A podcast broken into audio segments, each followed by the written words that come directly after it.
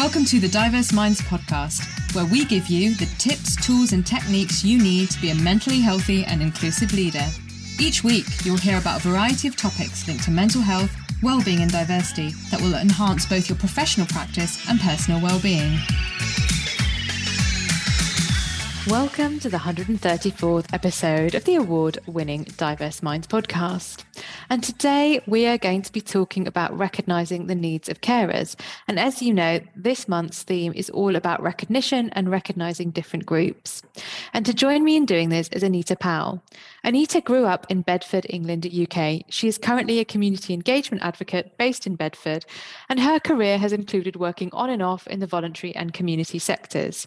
She has a natural internal interest working with and around social issues and injustices, and she's worked on causes and jobs working with women, men, including young people with mental ill health, ex-offenders, long-term unemployed, people who are going through the menopause, and refugees. She is the founder of the Menopause Alliance, formed in 2019 and currently an online peer group in Facebook.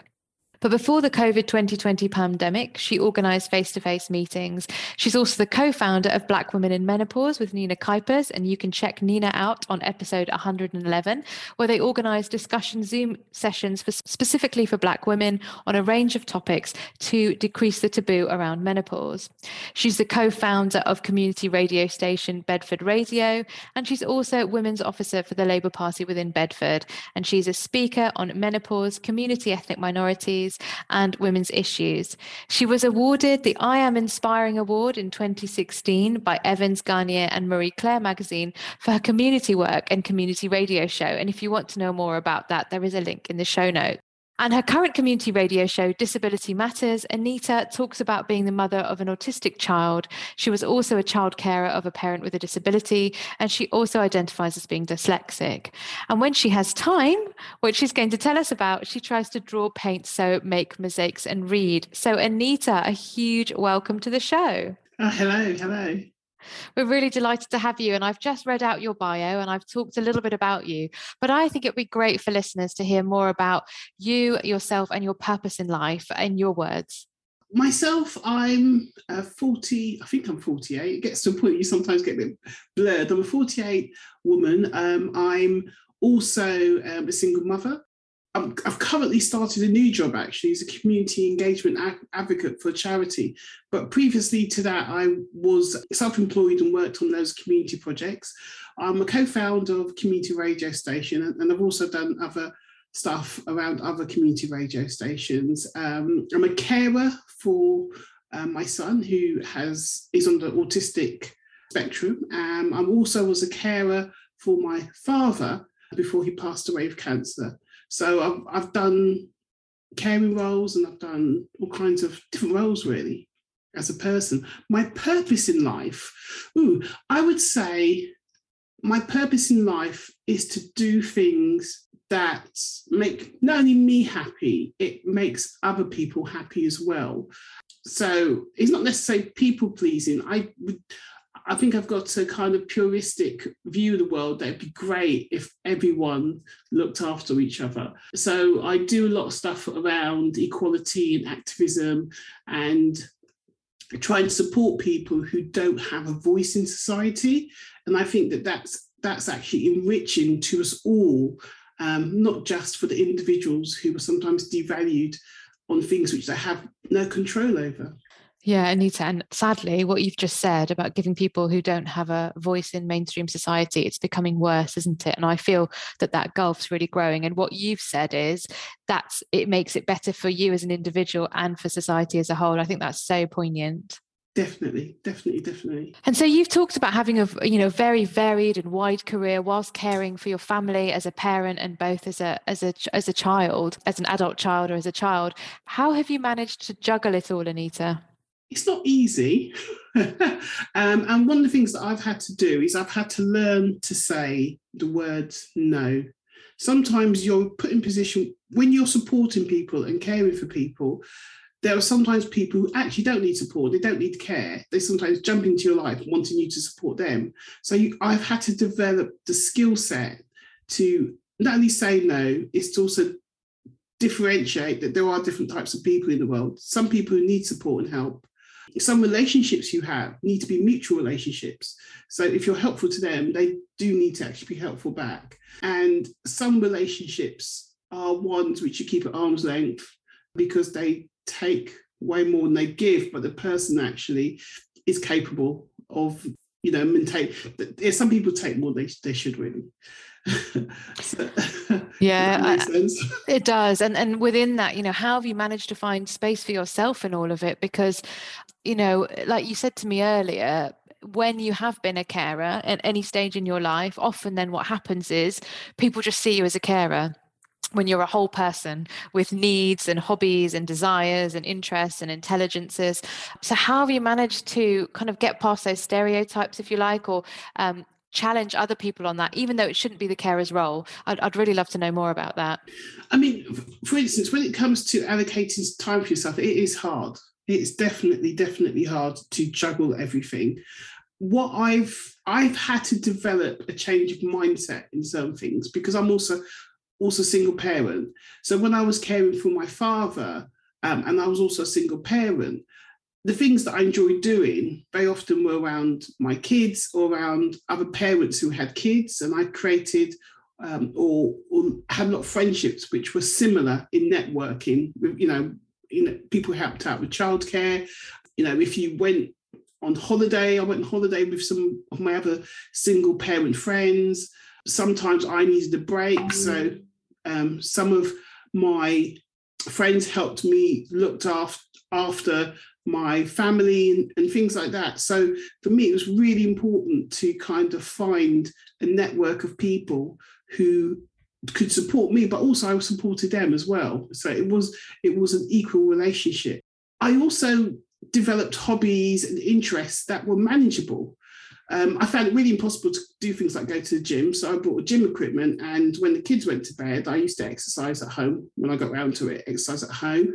I started to love my garden. So I created a she shed in my garden. I used to draw and art and do all kinds of art because I like art in my garden. I used to enjoy growing things. And I also encouraged my children to participate in some of my interests and hobbies. So I like art a lot. So I used to take my kids when they were younger to art museums and all kinds of things like that in London, and day trips and things like that, which I enjoy. And they developed an interest in as well. But it's hard. It's hard to forge that time to focus on you. And you have to sometimes make changes. You can't go out socialising every weekend if you have no one to take care of the person you're caring for or your children. But you can, you know, arrange to go and visit friends who have children, and they can come and visit you, or do activities which you enjoy doing, but you might have to do them on your own. So I think being realistic, but also recognising what you need and finding a way that'll work for you. So I really like the way you said you love art. So you'd go with your children to see art exhibitions, and they learnt, and you had could have conversations about that. So, I mean, it's being a family, but I think it's easier said than done in the modern day, isn't it? Definitely. So you talked about, and I know you've won an award, you've won a Marie Claire award and for your community radio, and you've talked about how it's built your confidence. So I'd really love to know, how did you get involved in community radio, and really how you found that it built your confidence? Community radio, even though community radio is not necessarily valued with regards to the media output that's out there, because we've got so much media out there. Community radio for me was really great because I had been taking care of my father for quite a few years before he passed away. I'd been out in the work market, and I was used to being around mums with kids or with kids. So for me, I volunteered at a community radio station, initially behind the microphone, and then I went on to do a community radio show, which I did for just over a year. And it built my confidence and also my communication skills, because first of all, you have to develop the skill of being analytical. You have to develop the skill to articulate your thoughts and feelings, and also understand that the world you live in looks different to you if you're on the other side of the coin, even though you're both looking at the same coin. So very often I would talk to people and interview people who on a topic might have total different views to me. And if you're interviewing them, you have to be able to process that it's different for them. And that's something which was quite new for me. it gave me a greater understanding of the logic of thinking in somebody else's shoes. Confidence-wise, because I'm naturally a curious person, it just developed my skill to express my curious interests or my curious... I just wasn't allowed to be nosy, I'll be honest with you. And people responded well to be nosy. They allowed me to ask them questions because I was interviewing them. And that built my confidence. And because I was able to listen back, you're able to be analytical about how you come across. And that can also give you insight into, you know, sometimes we forget that the world, when they look at you and when they hear you, is different than what you see and what you hear. And that's what community radio gave to me. It gave me understanding of the location that I lived in. It gave me understanding of different views. And also it gave me an understanding of how I view things because I was able to listen back to my conversation. I love that point about being nosy because you're right. And also people love talking about themselves. If you give them the space to do that and you make it really safe, like we do with podcasting, Anita, it just really is a great way of building relationships and scratching that curiosity itch, isn't it? Yeah, definitely. Now, you're also a founder of Menopause Alliance, and do check out episode 111 with Nina Kuypers, because I know you also work with her about Black Women Menopause. So I think as well, thinking about being a carer, having your own needs, and then everyone's menopause journey is different, as we know. So some people may experience menopause with minimal impacts to their mental and physical health. But just thinking about what do you think the challenges are in terms of mental well-being, going through the menopause, being a carer, having caring responsibilities, with the lens of Black global majority and diaspora communities as well? I mean, because I don't provide any medical support, I'm not a medical person, I don't work in the medical field, my engagement with menopause is about discussing the taboo. It's about creating a space where women can say the word menopause and how they feel, and not feel that they'll be judged or people will feel uncomfortable. So for me, the obstacle with regards to it is just getting people to open up and understanding it's okay to talk about stuff. Because when you're talking about menopause, sorry if a man's going to listen to this. No. When you're talking about menopause, don't be sorry, Anita. We need to do this, don't we? Because you're talking not just about the fact that your hormone imbalances change, because that's what it is. You have a depletion of certain hormones when you're going through the menopause. It's the opposite of puberty, or, you know, of your menstruation, when menstruation begins. Yeah. It's the total opposite. So you have a depletion, and because of that hormonal depletion, it can have an amazing knock-on effect on your well-being, and also as well as your physical being. So it can have effect on your bladder. It can have effect. I mean, like I've got a problem at the moment, which I've just found out. We've got a solution. I've had the problem for ages. I've got sleep apnea. And I've never been a great sleeper, but as I've entered the menopause, it's got dramatically worse.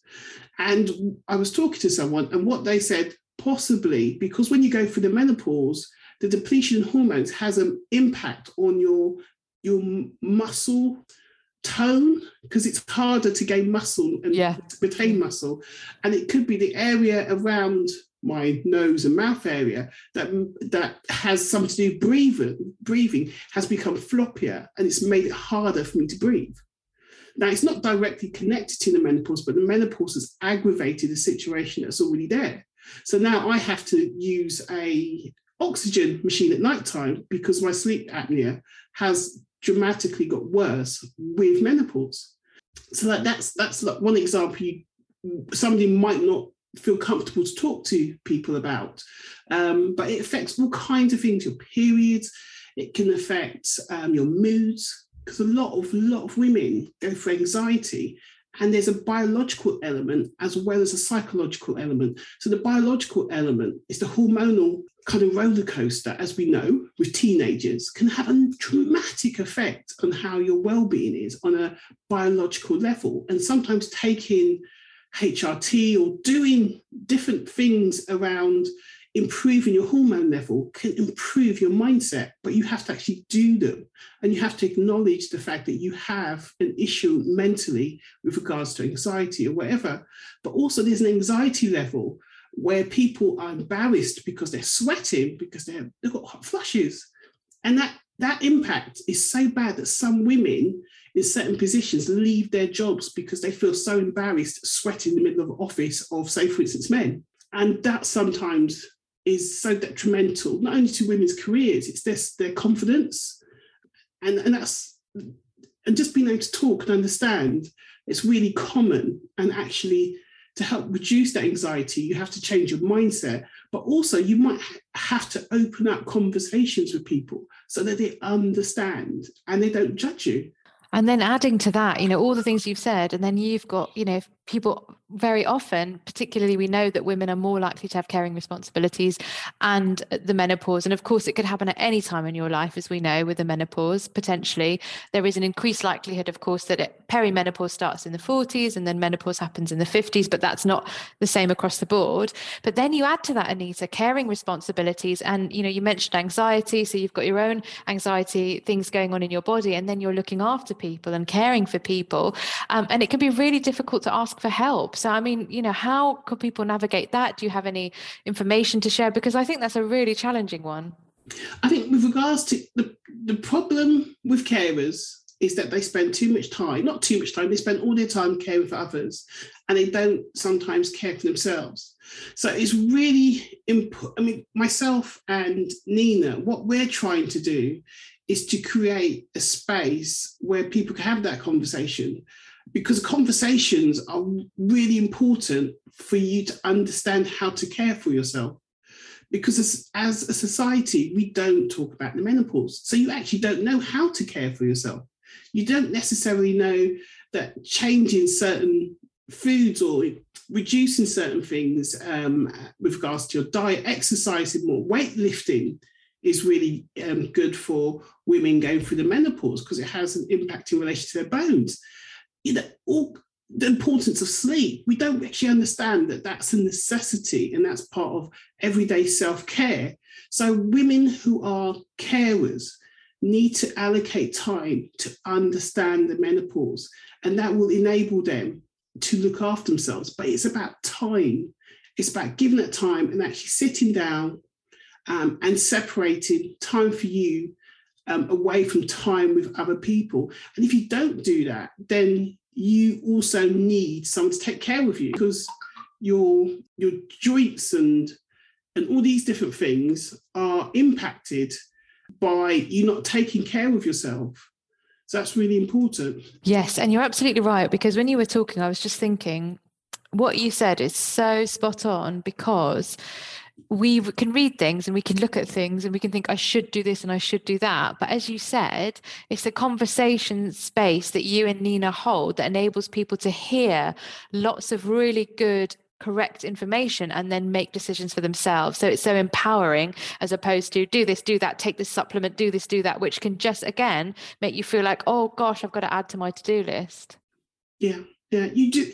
As a carer, you need to not only learn about how to care for the person you're caring for, when you're going through the menopause, you actually need to learn how to care for yourself. And I mean, the whole thing's been a learning curve for me. So I'm still, initially, when I found out that I was probably perimenopause, because I had those different problems. And when I read up about it and I spoke to other women, I realised, you know what, I'm the right age.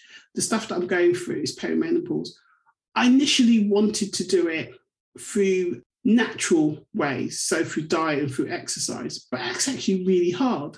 And sometimes you can't do that. Sometimes you need to go to a doctor, and you need to get the doctor to prescribe to you medication that helps with your hormonal imbalance.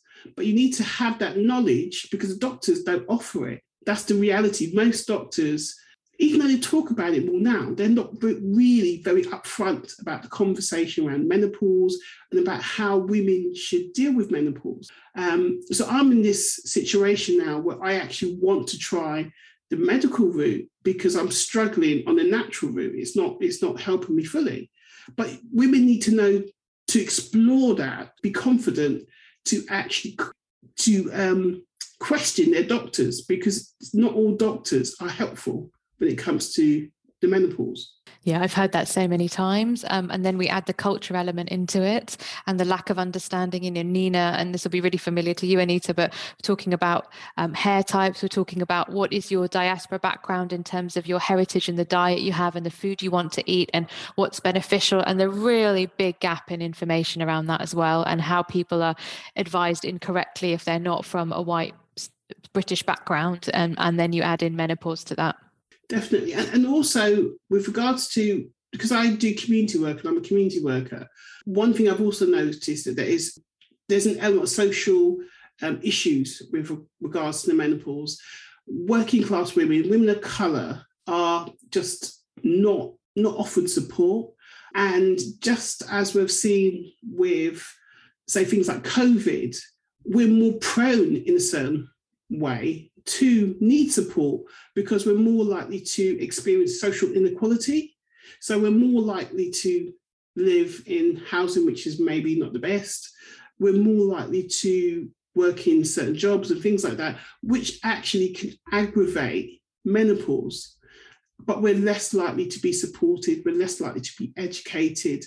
And also as communities, we're less likely to engage in a topic because the taboos are still quite strong in certain communities. So true. It's so true. And your point about the jobs that people do. And if we then add in the racism and race's impact, and we know stress and mental ill health are a result of racism many of the time, and then how that impacts on your body, how your body will speak the mind, all these knock-on effects. So yeah, so important to think about that, as you said. And for people, if you're thinking about allyship, this is a really important part of allyship as well. So what do you think workplaces can do then, going back to thinking more about the caring side of things, to genuinely support staff who have caring responsibilities in workplaces? What I think workplaces should do, the human resources part of the workplace should create a menopause policy, something in black and white, which clearly outlines how the organisation manages the topic of menopause. And I think that's really important that all organisations do that rather than rely on individual managers to deal with a menopausal woman. I think a policy is really key. I think also as well, it'd be good to organise a menopause education day or a session where everyone could turn up. It's not just about the women. Everyone turns up and they have a discussion around menopause and how it can have an impact on the workplace. Yeah, so I think that'd be a really good idea.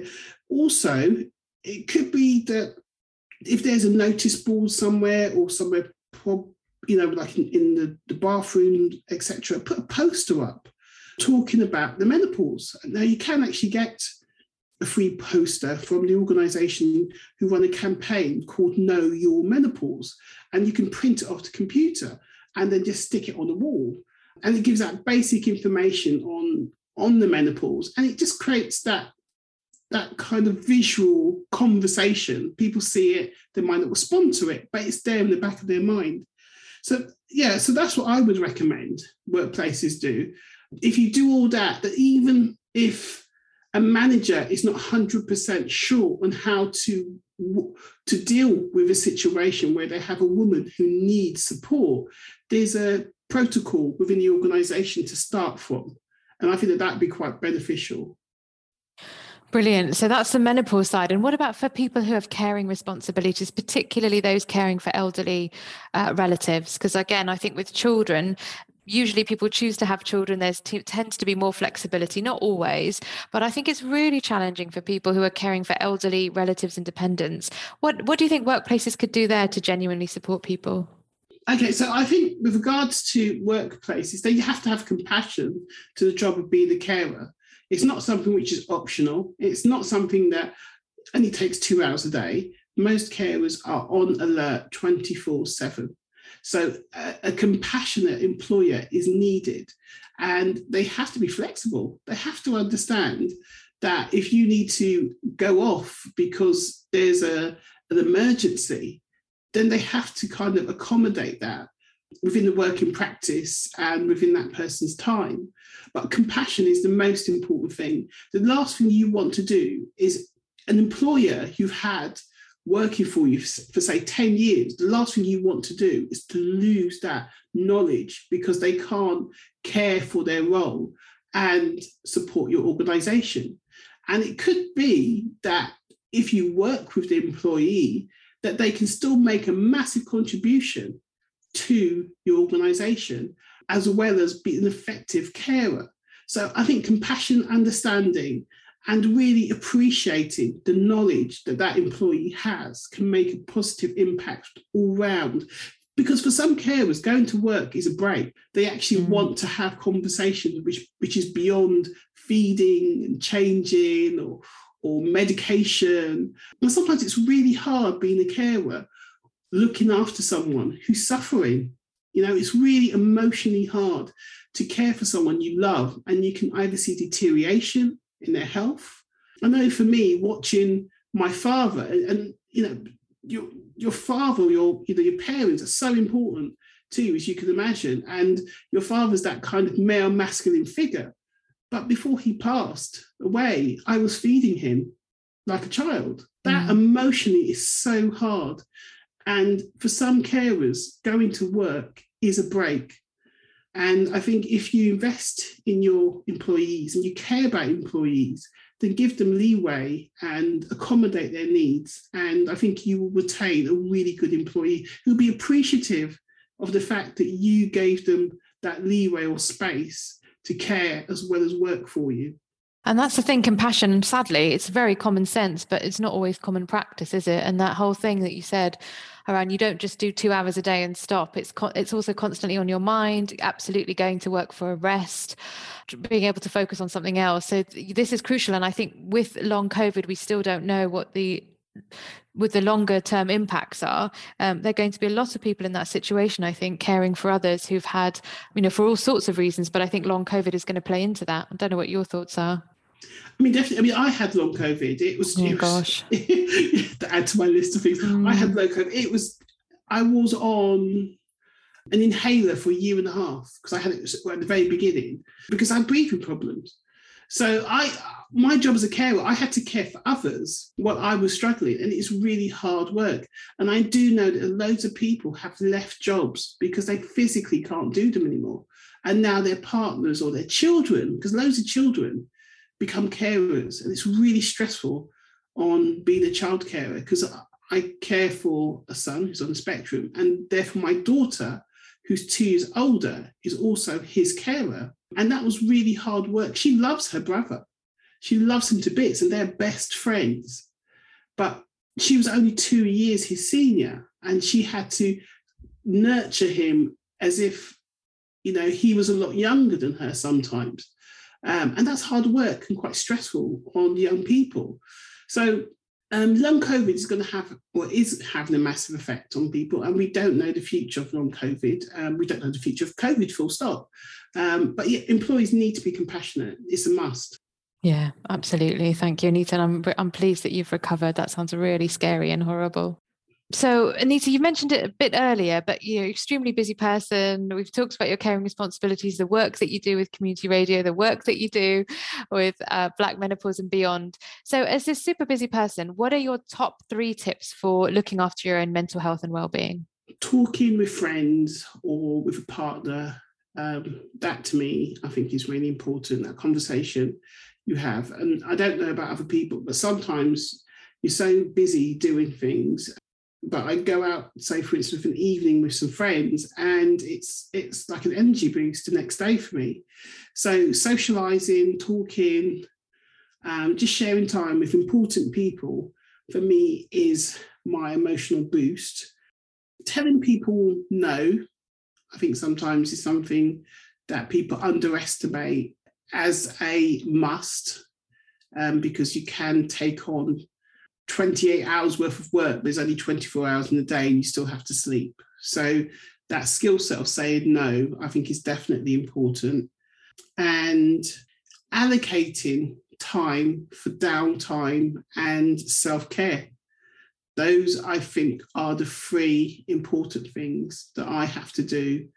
Yeah, that's what I have to do with regards to maintaining my mental health. I have to allow time and ensure that I do those particular things.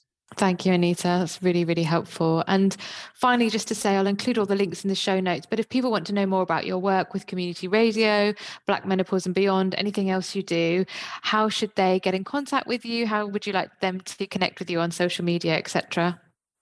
The best one is my Twitter. So my Twitter handle is I am Anita Powell.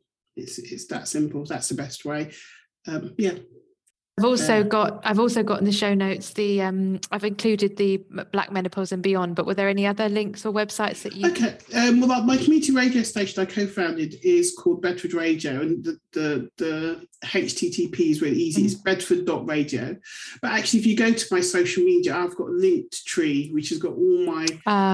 it's got everything on there in relation to some of the things I've done and whatever. So I say go to my Twitter and then click on my Linktree, because I could be here all day. Brilliant. Okay, so that's good. So the handle is I am Anita Powell on Twitter. Yeah.